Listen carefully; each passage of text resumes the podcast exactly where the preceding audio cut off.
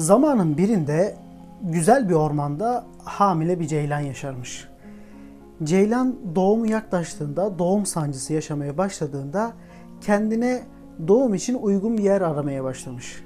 Bunun için de nehrin kenarını seçmiş. Nehrin kenarına giden ceylan doğumu için yere uzanmaya başlamış. Tam bu esnada büyük şimşekler çakmaya başlamış.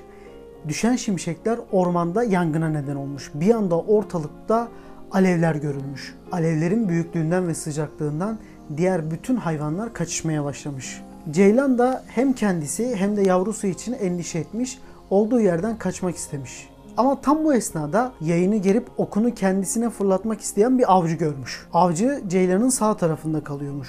Ceylan panikle soluna yönelmiş. Bu defa da karşısında kendisine dik dik bakan karnı aç bir aslan varmış. Ceylan'ın dört tarafı da ölünmüş. Arkasında su, önünde yangın, sağında avcı, solunda ise aslan varmış. Ceylan ya kendisini okla öldürmek isteyen avcıya ya da kendisini yemek isteyen aslana teslim olacakmış. Başka seçeneği yokmuş. Haliyle büyük korku ve endişe yaşamış. Ne yapacağına karar vermek istese de bir türlü hayvancağız veremiyormuş. Zira bir yandan alev, bir yandan avcı, diğer yandan su, diğer taraftan aslan. Ne tarafa gitse ölümle burun buruna geliyor. Ve durmuş. En iyi yapabileceği, o esnada en iyi yapabileceği işi yapmaya başlamış. Doğurmuş.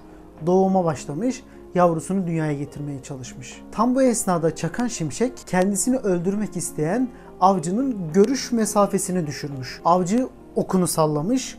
Ok ceylan yerine aslana isabet etmiş. Aslan oracıkta ölmüş. Alevler yükselmeye başlayınca da avcı ölüm korkusuyla kaçmaya başlamış. Peş peşe gelen şimşekler sonrası şakır şakır yağan yağmursa ormandaki yangını söndürmüş. Ceylan güven içerisinde yavrusunu dünyaya getirmiş. Bu hikaye aslında hepimizin hikayesi. Hepimizin hayatında belki bazı dönemlerde, belki de uzun dönemlerde etrafımız sorunlarla, dertlerle, elemlerle, kederlerle, kahırlarla dolu. Hani şairin dediği gibi uçurumun kenarındayım Hızır. Hep bir uçurum kenarında olduğumuzu düşünüyoruz ya da uçurumun kenarında olduğumuzu hissediyoruz. O zamanlarda yapmamız gereken tıpkı Ceylan'ın yaptığı gibi en iyi yaptığımız işi yapmak.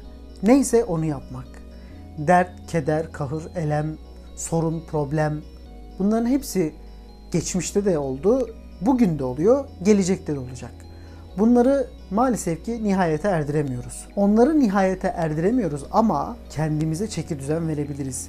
En iyi yaptığımız işi yapıp kendimizi ve çevremizi ve etrafımızı ve dünyamızı daha da güzel, daha da geniş bir hale getirebiliriz. Genişlikten kastım elbette ki yüzeysel olarak değil, ruhani anlamda söylüyorum.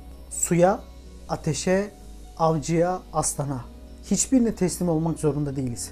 Kendi yolumuzu kendimiz çizebiliriz. Kendi yolumuzu kendimiz genişletebiliriz. Bunun için de yapmamız gereken çok basit bir şey var kendimize inanmak ve yatırım yapmak.